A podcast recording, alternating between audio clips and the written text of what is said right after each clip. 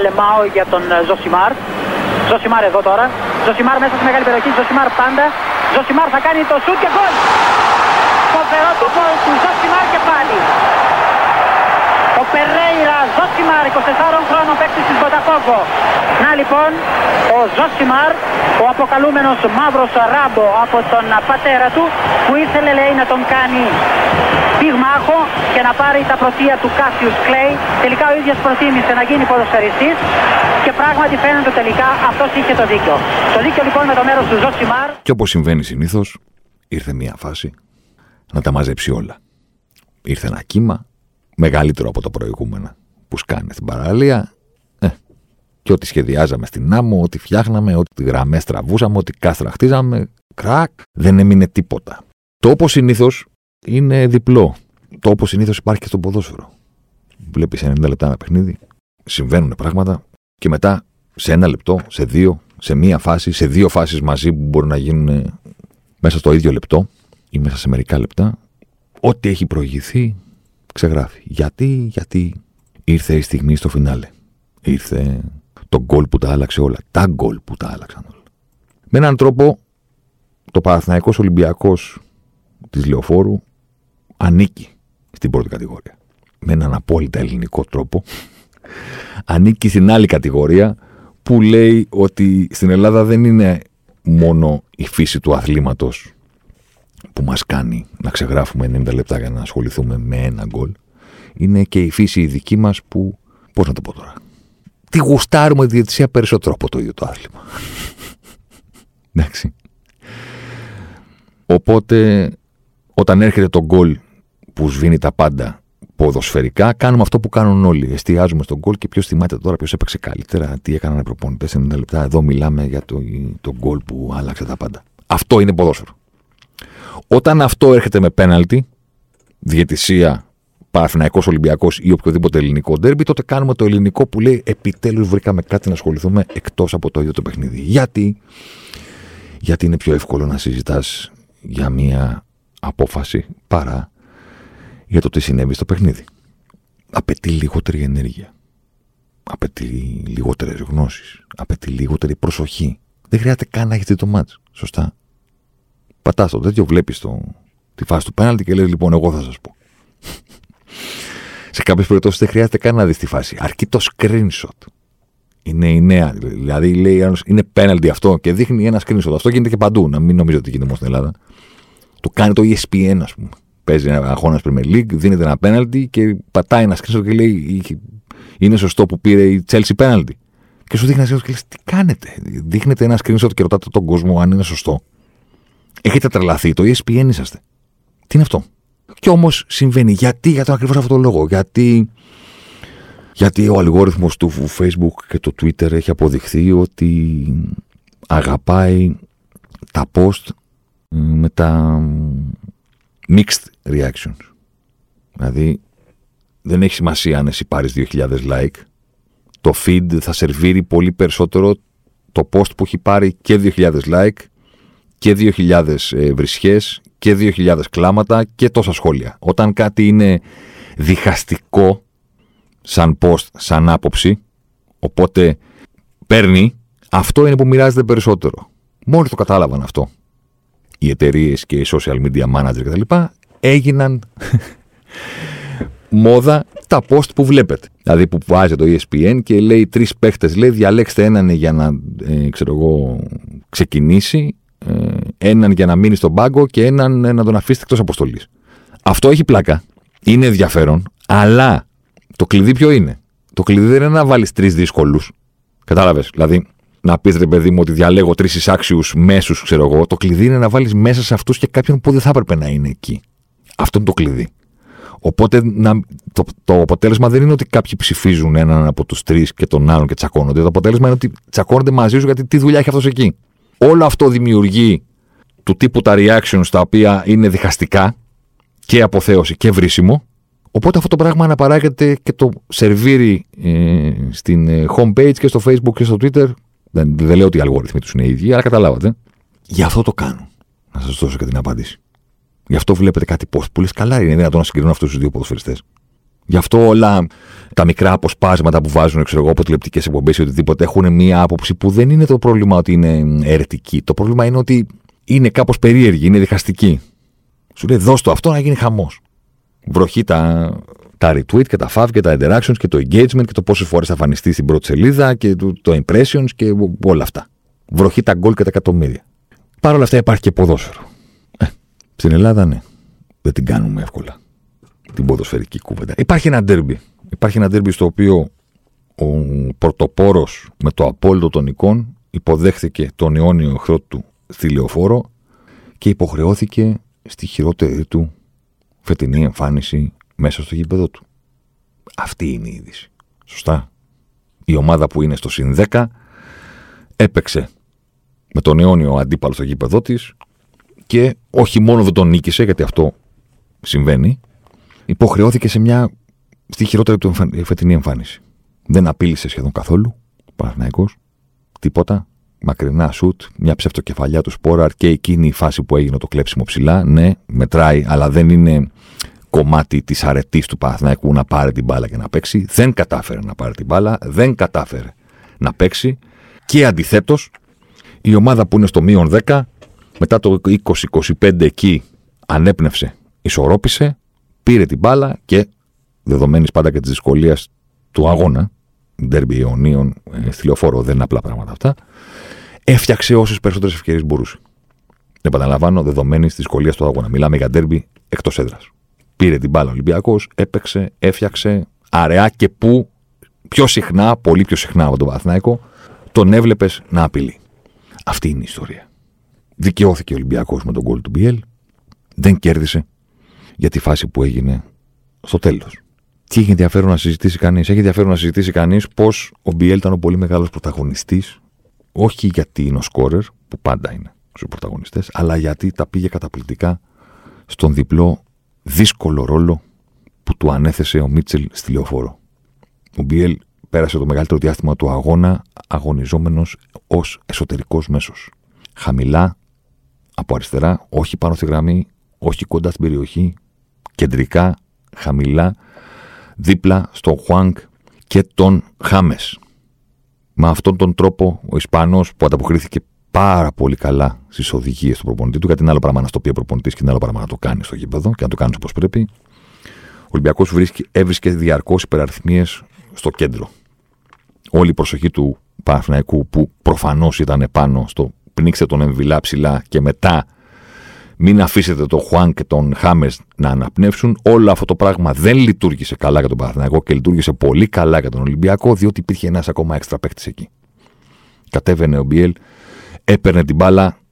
Το πρέ του Παναθηναϊκού είχε ζητήματα, διότι πάνω που νόμιζαν ότι τους είχαν όλους κλεισμένους, έπαιρνε την μπάλα ο Μπιέλ, την ξανάδινε στον Κορεάτη, ανέπνεε ο Ολυμπιακός διαρκώς είχε κατοχή με ασφάλεια που του έδωσε από τη μία το δικαίωμα να κρατήσει τον Παναθηναϊκό μακριά από τη δική του περιοχή, από την άλλη το δικαίωμα να παίζει.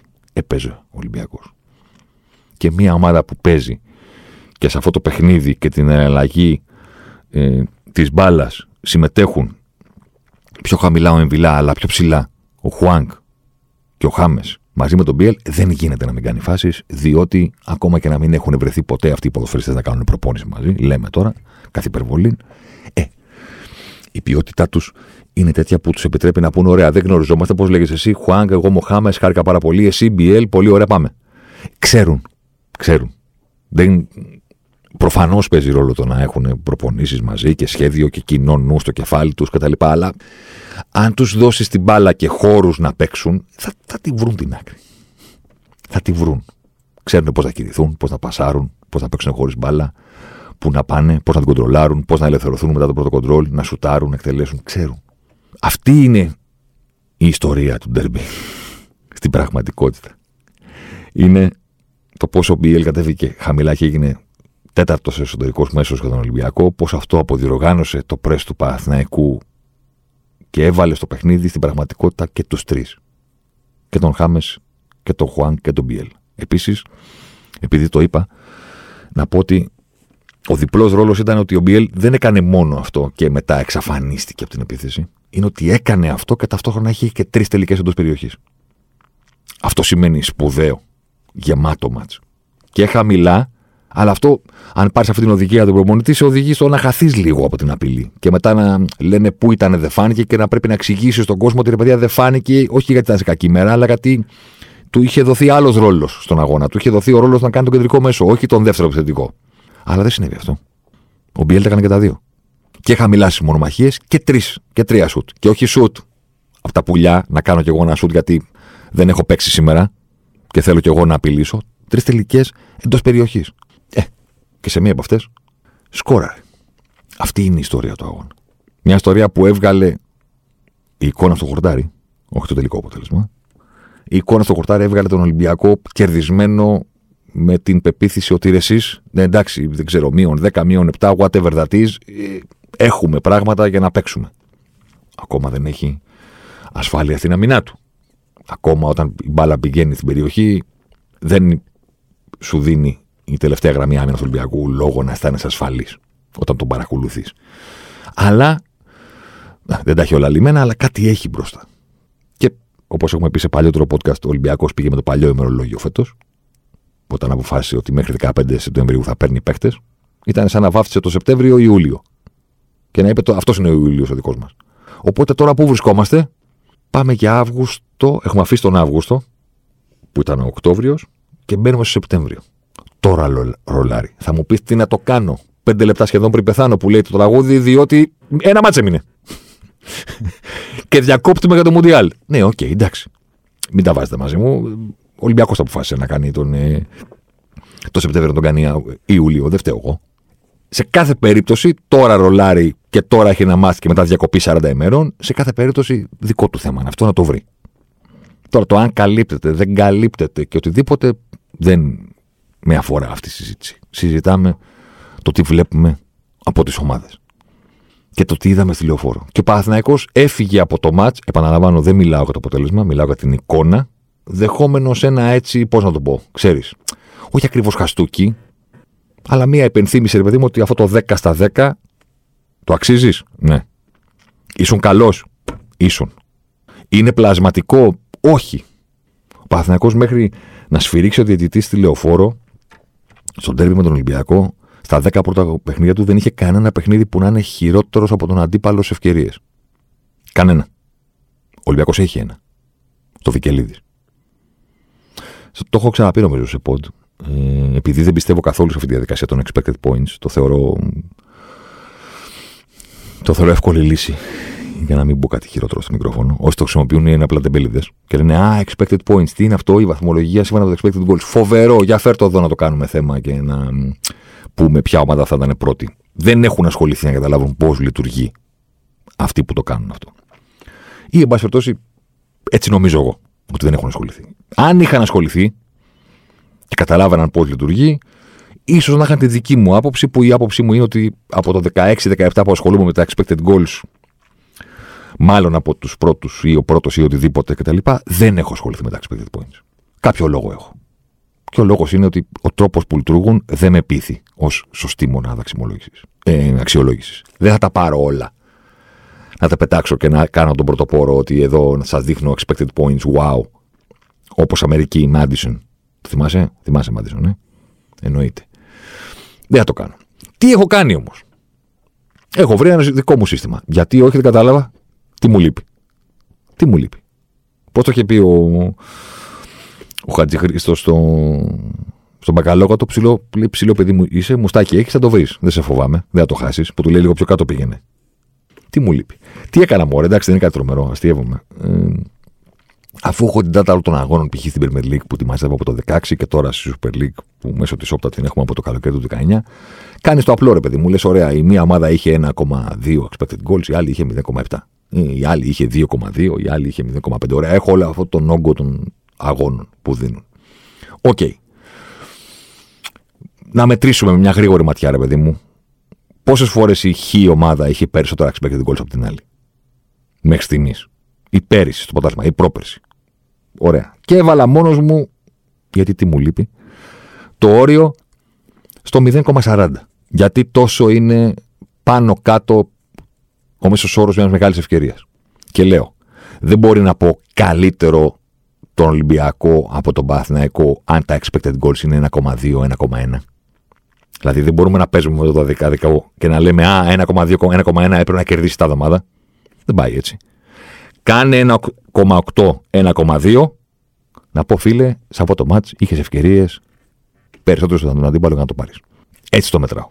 Οπότε ένα μάτς του 1,8-1,2 ή 0,90 0,30 θεωρώ ότι τα εβδομάδα ήταν καλύτερη. Σε εισαγωγικά είναι αυτό βέβαια που καταλαβαίνετε. Υπάρχουν και άλλα πράγματα πέρα από τις ευκαιρίες, αλλά αν κρίνουμε μόνο από αυτές, ήταν καλύτερη τον αντίπαλο και να το πάρει. Όταν ο αντίπαλος έχει παραπάνω από 0,40 υπέρ του, τότε ίσως χειρότερος. Το ενδιάμεσο το ονομάζω ισοδύναμο. Το 1,7, 1,40. Ε, και έχω φτιάξει τις φορμουλές μου και τα έχω όλα αυτά μπροστά μου και βλέπω πόσα μάτια ήταν κύριε Παναθηναϊκή που έχεις δώσει. 10, μάλιστα. Πόσα μάτια ήταν καλύτερος, 7. Βαθμοί, 3 7 21. Τα έχει πάρει όλα. Πας στο χειρότερος, 0 ο Παναθηναϊκός. Δεν έχει κάνει κανένα παιχνίδι. Και πας στα ισοδύναμα, στο λίγο πάνω, λίγο κάτω και έχει κάνει τρία μάτια ο Παναθηναϊκός και τα πήρε και τα τρία. Τι θέλω να πω; Θέλω να πω ότι το 10 στα 10 ήταν κάτι που κέρδισε ο Παναθηναϊκός στο χορτάρι. Ποτέ ούτε η City, ούτε η Liverpool δεν το κερδίζουν όταν το πετυχαίνουν επειδή είναι και στα 10 μάτς καλύτεροι. Κάπου υπάρχουν και κάποια μάτς που είσαι ισοδύναμος. Και εκεί πρέπει να είσαι, πώς να το πω, τυχερός, να έχεις το χαρακτήρα, να σε πάει μπάλα, να σε πάνε οι στιγμές, να το πάρεις και αυτό. Όταν η Liverpool, ας πούμε, ε, είχε κάνει εκείνο το, το ασύλληπτο. Όταν πήρε το πρωτάθλημα, ρε παιδί μου, στις πρώτες 27 αγωνιστικές είχε 20, όχι, 28 αγωνιστικές, είχε 27 νίκες και μία ισοπαλία. Ναι, ξαναγίνει στην ιστορία του ποδοσφαίρου. Μία ισοπαλία στο Old Trafford. Είχε φέρει 1-1. Ε, Λαλάνα, ισοφάριση και τέτοια. Τα έχει πάρει όλα τα προηγούμενα. Ε, στο μεγαλύτερο ποσοστό αυτών των αγώνων, 22-23, ήταν καλύτερο τον αντίπαλο. Και πήγαν και τα ισοδύναμα. Κανένας δεν σου εγγυάται ότι όταν θα είσαι καλύτερος θα κερδίσεις. Γιατί μιλάμε για ποδόσφαιρο, δεν μιλάμε για τα άλλα αθλήματα που ο καλύτερος κερδίζει. Επίσης, δηλαδή δεν είναι μόνο τα ισοδύναμα που μπορεί να είσαι τυχερός για να τα πάρεις, ακόμα και όταν είσαι ο καλύτερος, ε, δεν ξέρεις ποτέ, θα σου κάτσει. Για μένα, π.χ., δεν με νοιάζει τι λέει η βαθμολογία. Μπορεί ο Παθηνακό να μην είχε κάνει 10 στα 10. Να είχε 8-1-1. 8 νίκες, μία ισοπαλία και μία ήττα κάπου. Με κάποιο τρόπο. Και πάλι θα ήταν όμως η ομάδα που δεν θα είχε κανένα παιχνίδι ως χειρότερη. Άρα κάτι κάνει καλά. Και πάλι θα ήταν η ομάδα η οποία σε 7 από τα 10 παιχνίδια, 8 πλέον τα βλέπω μπροστά μου γιατί έχω και ανανεώσει το, την data μετά την αγωνιστική που έγινε μέσα εβδομάδα. Ήταν καλύτερη από τον αντίπαλο. Ήρθε λοιπόν στο μάτς με τον Ολυμπιακό για να γυρίσουμε εκεί και δεν του είπε με χαστούκι ότι ε, ψεύτικος είσαι και δεν έπρεπε να είσαι στην κορυφή. Όχι. 100% την αξίζει την κορυφή.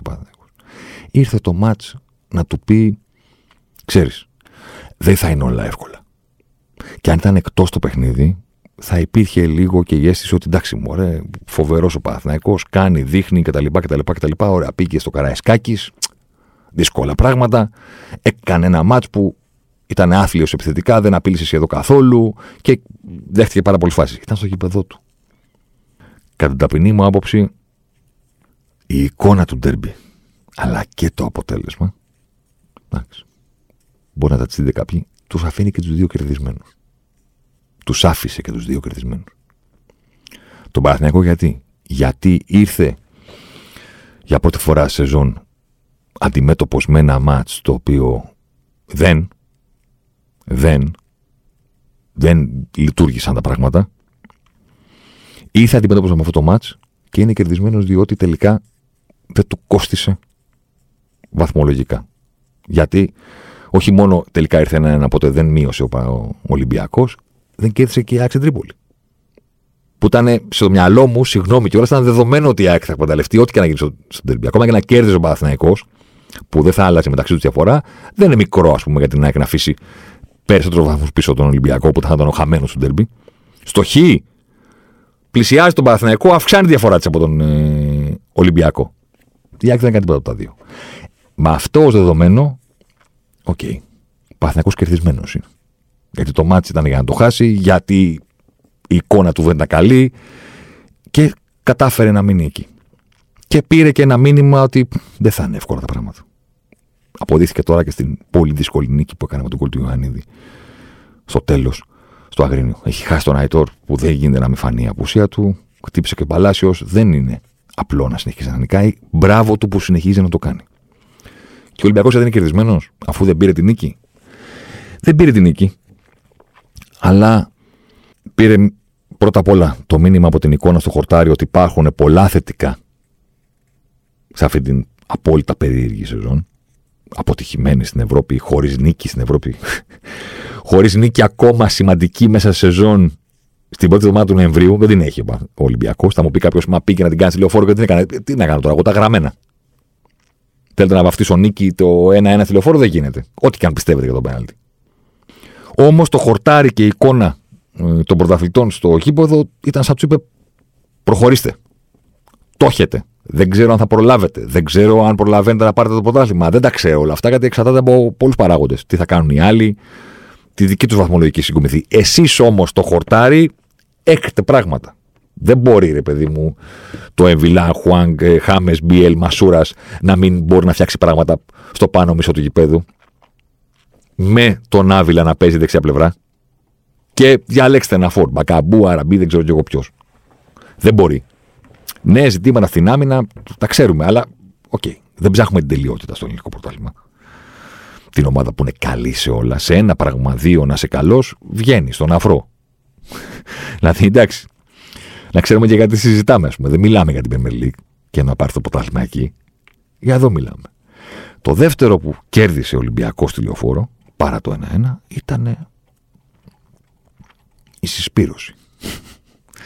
Και δεν το λέω καθόλου ηρωνικά, το λέω πολύ σοβαρά και πιστεύω ότι παίζει και μεγάλο ρόλο. Ο Ολυμπιακός έχει βγάλει μια σεζόν με γκρίνια. Πολύ γκρίνια. Αυτή η γκρίνια έφυγε. Υπήρχε μερίδα του κόσμου του. Δεν θα κάνω καλό που δεν ξέρω πώς είναι αυτή. Υπήρχε μερίδα του κόσμου του που γκρίνιαζαν για τις αλλαγές προπονητών. Υπήρχε μερίδα του κόσμου του που γκρίνιαζε ακόμα για το ότι έφυγε ο Μαρτίνς. Δεν έπρεπε να τον διώξει. Μετά γκρίνιαζαν γιατί δεν έφυγε ο Κορμπεράνη. Μετά γκρίνιαζαν γιατί έφεραν τον Μίτσερ που δεν τον πιστεύουν γκρίνιαζαν για τις μεταγραφές. Όχι για το πόσες έγιναν, αλλά για το τι πήραμε εδώ και τι είναι αυτά τα πράγματα. Γκρίνιαζαν για την Ευρώπη που ο Ολυμπιακός δεν έκανε νίκη. Γκρίνιαζαν για ότι ξέρω εγώ, ήρθαν τόσοι παίχτε και τελικά έχουμε πρόβλημα στην άμυνα. Που πώς γίνεται να πήραμε τόσους ποδοσφαιριστές και να υπάρχει πρόβλημα σε μία γραμμή του ρόστερ. Γκρίνιαζαν για το Μίτσελ, γκρίνιαζαν για πολλά πράγματα. Και πώς θα μην γκρινιάζουν όταν δεν είναι συνηθισμένοι να είναι πίσω, τα καταλαβαίνετε. Ε, σχεδόν όλα από αυτά εξαφανίστηκαν. Μπορεί να επανέλθουν στην πορεία τη σεζόν. Τώρα που μιλάμε, στη φωτογραφία που βγάζουμε αυτή τη στιγμή με το φακό του Ζωσιμάρ για το τι συμβαίνει στο ποτάλμα, αυτά εξαφανίστηκαν. Γκρίνια για το Μίτσελ, καθηγητής. Γκρίνια για τους παίκτες φοβερή. Γκρίνια για τις φωτογραφίε. Τώρα θα δείτε τι θα πάθετε. Μεγάλο κομμάτι της συσπήρωση για τη συνέχεια. Τι να το κάνω, θα μου πεις εσύ που ακούς, αφού δεν πήρα τη νίκη που άξιζα με βάση την εικόνα του κτλ. κτλ, κτλ. Και υπάρχει και το τελευταίο ερώτημα. Μάλλον το πρώτο δηλαδή. Ήταν πέναλτι, κύριε Πάνο. Κοιτάς, ε. Κάτσε να σου πω. Άκου λοιπόν. Η ερώτηση έχω καταλάβει πλέον ότι είναι προσβλητική. Και θα σου πω γιατί είναι προσβλητική. Θα μου πεις τώρα, δεν ξέρεις ποιος είμαι εγώ που σε ακούω και σε ακούμε τόσες χιλιάδες κάθε εβδομάδα. Παρένθεση, πατήστε follow στο Spotify, subscribe, αυτά. Πείτε το στους φίλους σας, στους εχθρούς σας. Όλα αυτά τα πράγματα. Κλείνει παρένθεση. Θα μου πεις ρε φίλε κάτι μ' αδικείς, δεν ξέρεις πώς σκέφτομαι εγώ. OK, okay, θα σου πω τι έχει συμβεί. Άπειρα μηνύματα. Καλά, μαζί και βρισχές και κατάρες, αλλά δεν είναι αυτό το θέμα μας. Αυτά είναι κομμάτι του επαγγέλματος. Μηνύματα. Ε, ε, είναι πέναλτι, δεν είναι πέναλτι. Δεν είναι πρώτη φορά. Κάθε φορά συμβαίνουν. Κάθε φορά έρχονται. Γιατί είναι προσβλητικά. Γιατί είναι προσβλητικό να ρωτάς κάποιον την άποψή του όταν δεν είσαι διατεθειμένος να αλλάξεις τη δική σου; Στην πραγματικότητα, εκείνη τη στιγμή με βάζεις σε μια ταλαιπωρία χωρίς να υπάρχει αντικείμενο. Δηλαδή, σε κάθε μία τέτοια ερώτηση πρέπει να υπάρχει απάντηση με τη μορφή της ερώτησης. Δηλαδή, σε ρωτά κάπω, είναι πέναλτι; Και το απαντάς. Θα αλλάξεις άποψη αν σου πω τη δική μου. Θα έχει την ειλικρίνεια να σου πει όχι. Θα σου πει την άποψή σου θέλω. Άλλος πράγμα σε ρωτάω. Γιατί με ρωτάς; Τι θέλεις να σου πω; Θες να βρεις ένα ακόμα επιχείρημα για να το κουνήσεις; Γιατί στην πραγματικότητα αυτό συμβαίνει. Έχεις προαποφασίσει όχι γιατί κρίνεις τη φάση. Έχεις προαποφασίσει από την ομάδα που υποστηρίζεις ή από την ομάδα που δεν υποστηρίζεις. Γιατί μπορεί να είναι ένα πέναλτι που δεν είναι σε δικό σου αγώνα, δεν είναι σε αγώνα της ομάδας σου, αλλά παίζει ο αντίπαλός σου με έναν άλλον και παίρνει ένα πέναλτι. Θες να μου πεις ότι δεν είσαι προδιατεθειμένος σε αυτή τη φάση, ότι από τη στιγμή που πήρε, την πήρε ο αντίπαλός σου, μάλλον δεν την άξιζε. Και είναι ένα ακόμα σφύριγμα που του δίνουν; Μεταξύ μας μιλάμε τώρα, δηλαδή μην κοροϊδευόμαστε. Υπάρχει αυτή η ερώτηση. Ποιος ενδιαφέρεται για την πραγματικότητα; Δηλαδή, αυτά τα, την post-truth εποχή, ας πούμε, του Τραμπ και τα λοιπά. Στο ελληνικό ποδόσφαιρο, το έχω ξαναπεί, την έχουμε από το 90. Το άσπρο μαύρο, μέρα νύχτα. Πετάει, ο γάιδαρος πετάει. Ακόμα και με το βάρη, ήρθαν οι γραβές του βάρη, είναι στραβέζλι. Σας είπα, δεν έχω καταλάβει ποτέ αν κάποιοι το κάνουν επειδή είναι χαζοί ή το κάνουν λόγω προπαγάνδας ή και τα δύο μαζί.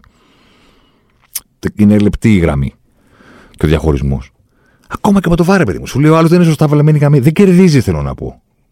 Και δεν είναι το να κερδίσεις τον Ολυμπιακό ή τον Παραθυναϊκό ή την ΑΕΚ. Το θέμα είναι ότι δεν μπορεί να κερδίσει η, η, η πραγματικότητα. Χάνει. Κοιτάτε, πώς να το πω, ρε παιδί μου, συντρίβεται. Δεν μπορεί να κερδίσει η πραγματικότητα. Ή συσσαγωγικά η αλήθεια του τι έχει συμβεί. Και ο άλλος μετά το, το μετακινεί τον κολπόστ, ας πούμε. Σου λέει, ξέρω εγώ, εντάξει, ξέρω εγώ, σου λέει κάποιος. Ήταν φάουλ. Μπορεί να βρεθεί κάποιος να σου πει, έπρεπε να το δώσει και δεν είχε λήξει ο χρόνος. Δηλαδή θέλω να πω ότι καταλαβαίνω ότι μετά η κουβέντα έχει κι άλλο, κι άλλο παραθυράκι μέχρι να πάρει την απάντηση που θέλει. Η απάντηση που θέλει είναι, αν μιλάμε για φίλο του Ολυμπιακού, είναι ότι δεν γίνεται να δοθεί αυτό. Είναι όλα λάθος. Και έξω από την περιοχή είναι και δεν είναι φάουλ και δεν έπρεπε να δοθεί και έχει τελειώσει ο χρόνος και γιατί τον φώναξε ο Βαρίστας. Αν είσαι οπαδό του Παναθηναϊκού, το ίδιο. Θέλει να με πείσει κάποιος οπαδό του Παναθηναϊκού ότι δεν θα το βλέπες σκανδαλώδες αν το έπαιρνε ο Ολυμπιακός; Θέλει να με πείσει κάποιος οπαδό του Ολυμπιακού ότι όντως είναι διατεθειμένος, αν του εξηγήσεις, να αποδεχθεί ότι κάτι μπορεί να υπάρχει σε συγκεκριμένη φάση που να δικαιολογεί το διαιτητή να δίνει φάουλ; Δεν το πιστεύω, ρε παιδιά. Δεν το πιστεύω δεν παίζει ρόλο. Και το καταλαβαίνω και όχι από τη συγκεκριμένη φάση, από άπειρες φάσεις. Άπειρες φάσεις. Το καταλαβαίνω από την κουβέντα που γίνεται. Γιατί, θα σας πω γιατί. Γιατί αν κάποιος ενδιαφέρεται πραγματικά να αξιολογήσει μία απόφαση διαιτητή, το πρώτο πράγμα που κοιτάει είναι τι λέει ο κανονισμός. Απλό δεν είναι. Συμβαίνει μία φάση το πρώτο πράγμα που πρέπει να κοιτάξεις δεν είναι τι λέει ο κανονισμός. Εντάξει, υπάρχουν περιπτώσεις που δεν χρειάζεται ο κανονισμός γιατί είναι, ξέρω εγώ, ένα τράβηγμα, ένα σπρώξιμο, ξέρεις. Αλλά ακόμα και σε αυτές, ρε παιδί μου, δεν πρέπει να πας να δεις τι λέει ο ρημάδης ο κανονισμός. Διαβάσεις. Αυτό δεν κάνουμε όταν θέλουμε να μάθουμε τι ισχύει. Το κάνουμε σε αυτή την περίπτωση.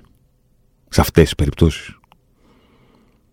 Και όταν λέω το κάνουμε, βάζω και εμάς το συνάφι δημοσιογράφοι, τηλεσχολιαστές, ε, speaker, το κάνουμε. Μπαίνει αυτό στην κουβέντα. Λέει άλλος για μένα δεν είναι. σε χέρια, ας πούμε. Είσαι offside. Για μένα λέει είναι εκεί και η παρουσία του δεν εμποδίζει τη φάση. Και δεν του λέει κάποιος, ξέρω εγώ, του τάδε. Ε, ο κανονισμός λέει ότι ελέγχεσαι για το αν εμποδίζεις αντίπαλο, όχι φάση. Μου έγραψε ένας στο Twitter πότε ήταν. Πριν από 10 μέρες. Ποιο, ποιο, ποια φάση συζητάγαμε. Α, τον κυριοθέν του Παναθηναϊκού στο Βόλο. Μπράβο. Που το βρήκα ευκαιρία γιατί άρχισα ένα παιχνίδι που δεν ε, υπήρχε καμιά ένταση και είχε κερδίσει ήδη ο Παναθηναϊκός και σηκώθηκε εκεί η σημαία και αν η προβολή ποιος ήταν επηρέαζε κτλ. Και, και γράφω ρε παιδί μου ότι να το ξέρετε ότι όταν κάποιος δεν ακουμπάει την μπάλα δεν επηρεάζει τη φάση. Ελέγχεται για το αν επηρεάζει τον αντίπαλο. Και από κάτω ο κανονισμός προβλέπει κάποιους τρόπους αν τον εμποδίζει να πάει προς την μπάλα, αν του κρύβει το οπτικό πεδίο που λέγει με τον παντοφύλακα κτλ. Τον αντίπαλο. Πρέπει η παρουσία του ποδοσφαιριστή, η ενέργειά του να κάνει προβολή όταν δεν ακουμπάει την μπάλα, ελέγχεται μετά για τον αν επηρεάζει ξεκάθαρα κάποιον αντίπαλο. Όχι τη φάση γενικά. Και μου γράφει ένας, ναι, παίζεις με τις λέξεις, λέει, γιατί επηρεάζει τη φάση επηρεάζοντας έναν αντίπαλο. Το ίδιο πράγμα είναι. Η λέξη είναι ο κανονισμός, ρε φίλε. Και αυτό που δεν λέει να καταλάβει κανένας, γιατί δεν θέλει να το καταλάβει, γιατί δεν τον ενδιαφέρει η πραγματικότητα, είναι ότι οι διαιτητές αποφασίζουν με βάση τον κανονισμό. Όχι αυτό που λέμε εμείς, εγώ δεν θα το έδινα. Κατάλαβες. Έχουν τους κανονισμούς στο κεφάλι τους. Μπορεί να, το, να πιστεύουν ότι δεν τους έχουν, αλλά τους έχουν. Και εν πάση περιπτώσει είναι υποχρεωμένοι να τους έχουν και να σφυρίξουν με βάση αυτούς. Το συμπέρασμα που διαπιστώνω σε κάθε τέτοια περίπτωση είναι ότι δεν ενδιαφέρεται κανένας στην πραγματικότητα. Οπότε γιατί με ρωτάς, γιατί με μπλέκεις; Απλά θες να πάρεις μία ακόμη ψήφο. Το είπε και ο Ντέμις. Ή που μου λέγανε παλιά, καλά ρε, άσχετε δεν άκουσες τι είπε ο Βαρούχας ε, χθες. Και πάντα απαντούσα, ο Βαρούχας τι έχει, τρία μάτια. Ή βλέπει καλύτερα από μένα. Τι εννοείς; Και λέει είναι ειδικός διαιτησίας. Και τι, οι κανονισμοί είναι σε κανένα υπτασφράγι το κοιτάπι. Που λέει και το δείχτη. Σε κανένα μνήμα του πέλαγου που λέει το άλλο, ο άλλος τείχο. Πού, πού είναι οι κανονισμοί και οι ειδικοί τους ξέρουν, είναι με τίποτα κώδικα. Νταβίντσι, ε, είναι δύσκολο να τους βρει και να τους διαβάσεις και διαβάζονται μόνο άμα ξέρεις την κωδική λέξη password που είναι, ξέρω εγώ, μπέναλτι με μη και μόνο άμα εφαρμόσεις τον αλγόριθμο σου βγαίνουν οι κανονισμοί και τους ξέρουν μόνο αυτοί. Οπότε εμείς καθόμαστε σαν χαζί και λέμε: Α, να, να ακούσουμε τι θα πει ο ειδικός. Ξέρω εγώ, μπείτε να διαβάσετε τους κανονισμούς για όνομα του Θεού. Να σας πω το κορυφαίο. Υπάρχουν σε application. Ε, όχι application εδώ ε, με κάψε. Πώς το λένε; penalty.gr.com ή fab κανονικά. Κατεβάζεις το application, σου έχει όλους τους κανονισμούς, πατάς τα εδάφια, τους βλέπεις, σου δείχνει τις αλλαγές σε σχέση με πέρυσι, σε σχέση με πρόπερση. Υπάρχουν σε application. Δηλαδή, γιατί ρωτάτε; Και γιατί ρωτάτε ανθρώπους οι οποίοι δεν έχουν το παραμικρό ενδιαφέρον να σας πούν τι σημαίνει τον κανονισμό στο φινάλε, ρε παιδί μου; Και ας αποφασίσετε μόνοι σας μετά αν είναι penalty ή όχι, αν είναι offside ή όχι, αν εμποδίζει τον φύλακα ή όχι. Γιατί δεν μπαίνετε να του διαβάσετε; Γιατί δεν σας ενδιαφέρει η πραγματικότητα. Θα πω εγώ. Δηλαδή επενδύεται όλο αυτό το χρόνο στον τζακωμό, στα πώ, στα αλίτε, το πέναλτι. Ο άλλος λέει πεντακάθαρο, ο άλλος λέει ψεύτικο. Τσακωμή και μετά περίσουν και άλλες φάσεις. Και λέει τότε δεν ήταν σωστό και τώρα είναι. Και τώρα κοίτα τι δεν έδωσε χθες, κοίτα τι πήρε ο άλλος χθες. Όλη αυτή η ενέργεια. Και κανένας δεν λέει, μισό λεπτάκι, λοιπόν, κάτσε να κάνω το καφεδάκι μου, να ανάψω και ένα τσιγάρο. Λοιπόν, πατάω εδώ, ανοίγω το application και πάμε. Για να βρω. Θα βρω κάτι ενδιαφέρον. Αφού θέλετε και Sony και δεν να σας πω κάτι ενδιαφέρον, λοιπόν, θα σας διαβάσω τον εξής παράγραφο. Είναι φάουλ όταν κάποιος εμποδίζει την πορεία ενός αντιπάλου. Εμποδίζω την πορεία ενός αντιπάλου σημαίνει το να μετακινήσεις στην πορεία του αντιπάλου για να εμποδίσεις, μπλοκάρεις, καθυστερήσεις ή επιβάλλεις αλλαγή της κατεύθυνσής του όταν η μπάλα δεν βρίσκεται σε απόσταση παίξήματο από κανέναν από τους δύο παίχτες. Κατά τη γνώμη μου, η τελευταία φράση είναι ό,τι χρειάζεται να ξέρετε για τη συγκεκριμένη φάση. Κατά τη γνώμη μου. Εντάξει. Αυτό είναι η γνώμη μου. Ό,τι σας διάβασα είναι ο κανονισμός.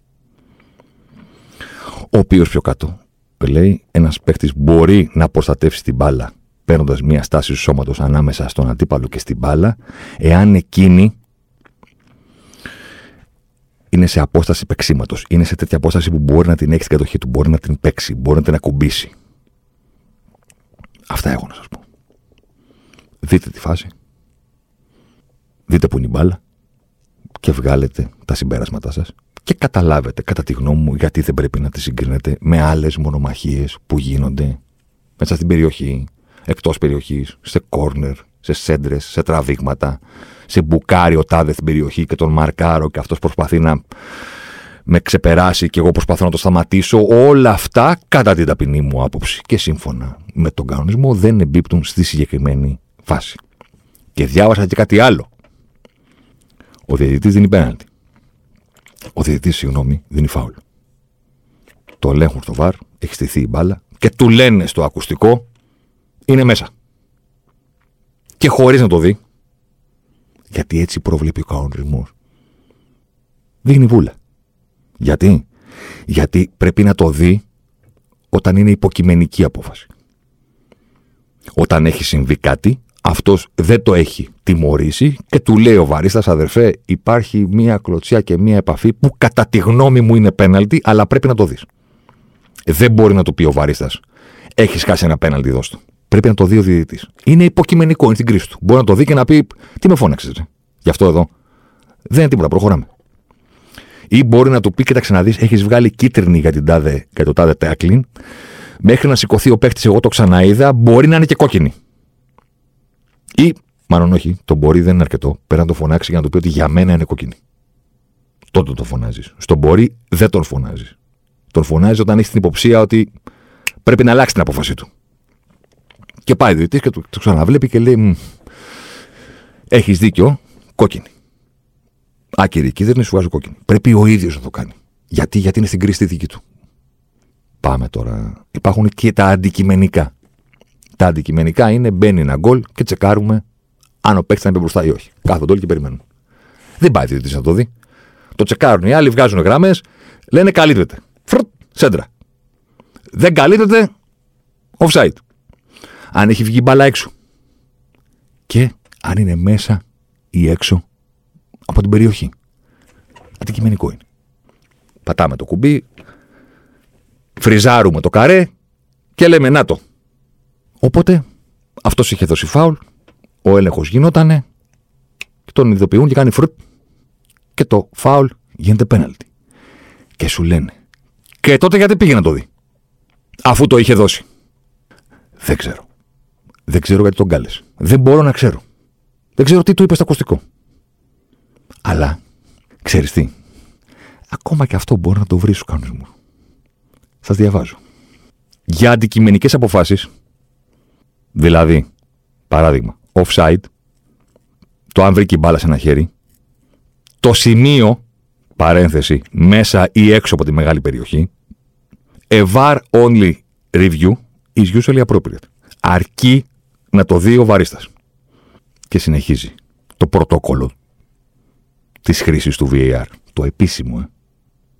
Αλλά, on-field review, δηλαδή το βλέπει ο διαιτητής, μπορεί να χρησιμοποιηθεί για αντικειμενική απόφαση, όπως αυτή, μέσα ή έξω, εάν αυτό θα βοηθήσει τους παίκτες και τον αγώνα και θα, σε εισαγωγικά, πουλήσει καλύτερα την απόφαση, παρένθεση, κρίσιμο παιχνίδι, απόφαση που επηρεάζει το αποτέλεσμα του αγώνα, τελευταία λεπτά. Ένα, δύο, τρία. Κρίσιμο παιχνίδι, απόφαση που επηρεάζει το αποτέλεσμα του αγώνα, τελευταία λεπτά. Και λέει, για το καλό του κόσμου και όσων παρακολουθούν, μπορεί να του είπανε στο ακουστικό του αλουνού ότι, ξέρεις, το, πέναλ, το φάουλ που έχεις δώσει είναι μέσα, οπότε πρέπει να δώσεις πέναλτι. Δεν έχει επιλογή, δεν, δεν υπάρχει κάτι να δεις. Αλλά κοίταξε να δεις, επειδή είναι 95, 103, επειδή είναι 0-1. Και όλα έλα να το δεις κιόλας. Και πήγε, έκατσε πόσο. Πέντε δευτερόλεπτα. Και είπα, και είναι, εντάξει, το επικυρώνω κι εγώ αυτό που μου είπες και ξαναγυρίζω. Αυτά. Τόσο απλό είναι. Θέλετε να συζητάμε μέχρι το πρωί για το αν έπρεπε να δοθεί το φάουλ, κανένα, δεν είναι κανένα πρόβλημα. Να ξέρουμε γιατί πρέπει να συζητάμε. Στο φινάλε μιλάμε για ποδόσφαιρο. Δεν είναι, ξέρω εγώ, μαθηματικά ένα και ένα κάνουν δύο. Και όποιος πει κάτι διαφορετικό, δεν του μιλάς και φεύγεις. Μπορεί κάποιος να διαβάσει τον κανονισμό και να σου πει παρόλα αυτά, εγώ θεωρώ, ναι, χωράει η άποψή του. Χωράει η άποψή του. Για παράδειγμα, εγώ για το περίφημο αγκυροθέλ γκολ του Βαρέλα στην Τούμπα, λέω ότι σύμφωνα με τον κανονισμό, έτσι όπως τον καταλαβαίνω και έτσι όπως τον διαβάζω και έτσι όπως βλέπω τη φάση, βέβαια τη βλέπω αργά και με slow motion και με τα Δεν υπήρχε βάρ τότε. Αλλά ας υποθέσουμε ότι υπήρχε. Εγώ τη βλέπω τη φάση και παρόλη τη δυσκολία της λέω ότι ξέρεις τι, ο κανονισμός λέει 1, 2, 3, 4, 5. Εγώ λέω ότι μετράει. Sue me. Έχω φάει κατάρες από Αγγλίδες που δεν τελειώνουν. Sue me. Παρ' όλα αυτά όμως καταλαβαίνω ότι κάποιος μπορεί να διαβάσει τον ίδιο κανονισμό, να δει την ίδια φάση και να μου πει ναι, ξέρεις ε, όχι. Πρέπει να ακυρωθεί. OK. Okay. Τουλάχιστον όμως να ξέρουμε γιατί πράγμα μιλάμε. Εντάξει. Αυτό είναι το μίνιμουμ που απαιτώ, ρε παιδί μου. Και επειδή δεν το βλέπω, καταλαβαίνω ότι είναι προσβλητική ερώτηση. Δεν θες να συζητήσουμε. Α την κάνουμε τη συζήτηση πάνω στο πλαίσιο που πρέπει να είναι. Και το πλαίσιο που πρέπει να είναι πρέπει να είναι μόνο ο κανονισμός και τίποτα άλλο. Όχι το αν θα το έδινε, αν ήταν ανάποδα, αν θα το έδινε στην τάδε έδρα, αν εκείνο, αν τα άλλο. Δεν είναι Δεν είναι κανονισμός όλα αυτά. Είναι στο κεφάλι σου γιατί θες να δικαιολογήσεις ή να, μια απόφαση ή να είσαι έξαλλος με μια απόφαση. Δεν, αλλά δεν με αφορά εμένα αυτό. Το καταλαβαίνω το συναισθημά σου, το καταλαβαίνω ότι το, την οπαδική σου επένδυση πάνω σε τι. Καταλαβαίνω πόσο σημαντικό είναι για σένα το να μην πάρεις ή να πάρεις αυτό το πέναλτι ή να μετρήσεις ή να μην μετρήσεις τον κόλ για ένα χιλιοστό, αλλά δεν μπορώ να κάνω κάτι γι' αυτό. Και δεν είμαι και διαιτητής στο φινάλι. δηλαδή γίνονται σφυρίγματα στην Αγγλία, παπ το mention, δόθηκε μόλις τώρα αυτό το πέναλτι. Για πες. Τι θες να σου πω; Αν θα το έδινα, αν είναι, τι λέει ο κανονισμός για την ακύρωση, τι από όλα τελικά θες να μάθεις; Και πόσο διατεθειμένος είσαι να αλλάξεις απόφαση; Πόσο διατεθειμένος είσαι να πεις Α, οκ. Okay. Αυτό δεν το 'ξερα. OK. Okay. Αυτό, ναι, κάτι αλλάζει. Έστω και για λίγο, ρε παιδί. Ε; Έστω και για λίγο να πεις Α, OK. Okay. Το γράφει όντως αυτό. Καμιά φορά μου το λένε. Όταν τους λέω ότι ξέρεις αυτό και λένε. Από... Τι είναι αυτό που λες; Και τους δίνω το screenshot και λέει Αν αυτός ο κανονισμός υπάρχει, τότε είναι ηλίθιος κανονισμός. Αδερφέ, αυτό είναι άλλη κουβέντα όμως. Είναι άλλο πράγμα δεν μ' αρέσει ο κανονισμός και είναι άλλο πράγμα αυτό που έλεγες πριν από πέντε λεπτά. Ότι είναι έγκλημα που δόθηκε αυτό το πέναλτι για αυτό το χέρι, π.χ. Άλλο πράγμα λοιπόν, πήγαινε στο αρχικό σου tweet και έγραψε ο κανονισμός είναι ηλίθιος. Γιατί εσύ δεν έγραψες αυτό. Έγραψες σφαγή της ομάδας μου με ένα πέναλτι που δεν υπάρχει λόγος να δοθεί. Βλέπεις τον κανονισμό και λες, αυτό το σέβομαι να ξέρεις. Αυτό που θα μου πει στο τέλος ότι ναι, αλλά ο κανονισμός είναι ηλίθιος, τουλάχιστον, τουλάχιστον έχει αποδεχθεί ότι κάτι προβλέπει στη συγκεκριμένη φάση ο κανονισμός. Κάτι γράφει. Εντάξει. Αυτά. Ήτανε δεν ήτανε. Δόθηκε και είμαστε εδώ που είμαστε. Ήτανε δεν ήτανε. Ο κανονισμός προβλέπει αυτά για φάσεις που κατά τη γνώμη μου μοιάζουν με αυτή που έγινε στο 97 πόρη. Κατά τη δική σας γνώμη να μην μοιάζει. Δεν πειράζει. Στα σημαντικά έχουμε μία ακόμα αγωνιστική. Πριν το Μουντιάλ. Στα σημαντικά το μάτι της Κυριακής είναι τεράστιο και δεν μπορώ να θυμηθώ από πότε είχα τόσο μεγάλη προσμονή για ένα ντερμπι ελληνικού πρωταθλήματος. Ποδοσφαιρική προσμονή. Όχι προσμονή είναι ο Παναθηναϊκός στο συν 10 και υποδέχεται τον Ολυμπιακό Παναγία μου, ό,τι και να συμβεί είναι breaking news. Γιατί αυτό αφορά το αποτέλεσμα. Δεν ανάγκη να δει το μάτσο. Σωστά. Κέρδισε ο Παναθηναϊκός συν 13. Δεν κέρδισε. Παρέμεινε ίδιο. Κέρδισε ο Ολυμπιακός. Η επιστροφή. Μείωσε και αντιμα... ετοιμάθηκε την αντιπίθεση. Τα γράφω όλα αυτά στους τίτλους χωρίς να έχω δει το μάτσο. Όχι. Το Ολυμπιακό ΣΑΕΚ το περιμένω πώς και πώς για το ποδόσφαιρο. Γιατί η κορυφαία ομάδα με την μπάλα στο ελληνικό πρωτάθλημα, η ομάδα που κάνει τις περισσότερες κατοχές με πάνω από 10 πάσες, 14 Ολυμπιακός, η ομάδα που κάνει τις περισσότερες επιθέσεις με 10 συμπάσεις. Τι σημαίνει επιθέσεις με 10 συμπάσεις, με ρωτάς; Σου απαντάω αμέσως. Επιθέσεις με build-up λέγονται. Παρακολουθείς; Λέγονται οι φορές που μια ομάδα αλλάζει 10 ή περισσότερες πάσες και καταλήγει ή σε τελική ή μέσα στην αντίπαλη περιοχή. Πρώτος, Ολυμπιακός. 3,9-4 στο παιχνίδι. Η Άκη είναι στο 1,7 για να καταλάβεις. Διαφορετικό του παιχνιδιού. Δεν την κρατάνε τόσο, τόσο πολύ ώρα την μπάλα. Ωραία. Η ομάδα λοιπόν που είναι καλύτερη σε αυτό, στο και να αλλάξει 10 φορές την μπάλα, αλλά και να φτάσει σε τελική και μέσα στην περιοχή μετά από αυτές τις 10 φορές, υποδέχεται στο γήπεδο της την ομάδα που αυτό δεν το επιτρέπει. Δεν το επιτρέπει. Η ΑΕΚ αφήνει τον αντίπαλο να αλλάξει 10 φορές την μπάλα στο παιχνίδι, μόλις 2,9 φορές. Είναι ρεκόρ πρωταθλήματος και ρεκόρ από το 2019 που έχουμε τα στατιστικά της ΟΠΤΑ. Δεν το έχει ξανακάνει καμία ομάδα. Δηλαδή ο Ολυμπιακός, για να καταλάβετε, είναι στο 6,6. Ο Ολυμπιακός τον αντίπαλο 6,5 φορές το μάτς τον αφήνει να αλλάξει 10 φορές την μπάλα η ΑΕΚ 2,9. Και όπως καταλαβαίνετε, όταν αφήνεις τον αντίπαλο μόνο τόσες φορές να αλλάξει 10 φορές την μπάλα, πού να σου κάνει επίθεση μετά; 12 παιχνίδια έχει δώσει η ΑΕΚ στο ποτάσμα. Το 13ο έρχεται την Κυριακή του Καρασκάκης. Οι αντίπαλοι της έχουν αλλάξει 10 φορές την μπάλα και έχουν φτάσει σε τελική δύο φορές. 8 παιχνίδι. Όλες και όλες. 12-90 λεπτά. Η ΑΕΚ έχει δεχθεί τελική ή μπούκα στην περιοχή της μετά από, το, μετά από 10 πάσεις του αντιπάλου δύο φορές. Αυτές είναι όλες και όλες. Θα μου πεις ο Ολυμπιακός έχεις δεχτεί τέσσερις. Δεν είναι πολύ περισσότερες. Ναι. Αλλά Παραμένει αυτό που σας είπα. Η ομάδα η οποία τη κυκλοφορεί καλύτερα απέναντι στην ομάδα που αυτό το πράγμα δεν το αφήνει. Και να σου πω και το τελευταίο, για να καταλάβεις ότι δεν, δεν, δεν σου λέω καθόλου ψέματα. Σιμάνσκι και Βιλά. Εντάξει. Χουάνκ Πινέδα. Σε πάω από το 6 στο 8. Χάμες Αραούχο. Κατσίνοβιτς Μπιέλ.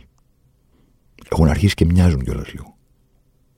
Στο τι κάνουν. Δεν είναι οι ίδιοι οι ποδοσφαιριστές, μην παρεξηγηθώ, αλλά στους ρόλους που υπάρχουν. Εντάξει, η Λιβάη Γκαρσία δεν έχει Ολυμπιακός ακόμα στην κορυφή, γιατί κάνει φοβερά πράγματα. Και υπάρχει δεξιά που ήταν ο Ελίασον, χτύπησε, πρόβλημα. Τώρα μπαίνει ο Άμραμπαντ να δούμε και ο Ολυμπιακός έχει το Μασούρα. Αλλά σκέψου τώρα, Σιμάνσκι, Εμβιλά, Χουάνκ Πινέδα, Χάμε Αραούχο, Γκατσίνοβιτ Μπιέλ. Να ήταν και ο Αραμπί καυτός και πιο ενεργητικός όπως ήταν πριν από δύο χρόνια, να πούμε και Λιβάη Αραμπί. Έμα και άμμος. Πέρα την πλάκα, μην το χάσετε το μάτσο. Όχι για να δείτε πώς θα κερδίσει το τέλος και τι πέναλτι θα δοθεί, αν δοθεί, αλλά γιατί πιστεύω ότι μετά από καιρό βλέπουμε καλά ντερμπι, γιατί οι ομάδες έχουν καλούς προπονητές, είναι δουλεμένες και κάνουν πράγματα στο γήπεδο. Και το Ολυμπιακό ΣΑΕΚ πιστεύω ότι θα είναι 100 φορές καλύτερο από τον Παναθηναϊκός Ολυμπιακός. Τώρα, πέναλτι, offside, χέρι κτλ. Πιστεύω θα τα γράψουμε στο χιόνι για την επόμενη Πέμπτη. Θα είμαστε τρεις μέρες πριν από την έναρξη του Μουντιάλ. Αλλά, αλλά, Δευτέρα βράδυ τελειώνει η Super League, που σημαίνει Τετάρτη πρωί, Σπόρ 24, ανασκόπηση πρωταθλήματος με όλα τα στοιχεία της όπτα για να πάρετε απαντήσεις για το τι κάνει και το τι δεν κάνει καλά η ομάδα σας και τι κάνουν οι αντίπαλοι. Μετά θα βγω στο Διαμαντόπουλο να τα πω, θα κάνω σοου, καταλαβαίνετε. Πέμπτη, λογικά πάμε για Μουντιάλ. Αυτό ήταν το πρόγραμμα. Σας χαιρετώ.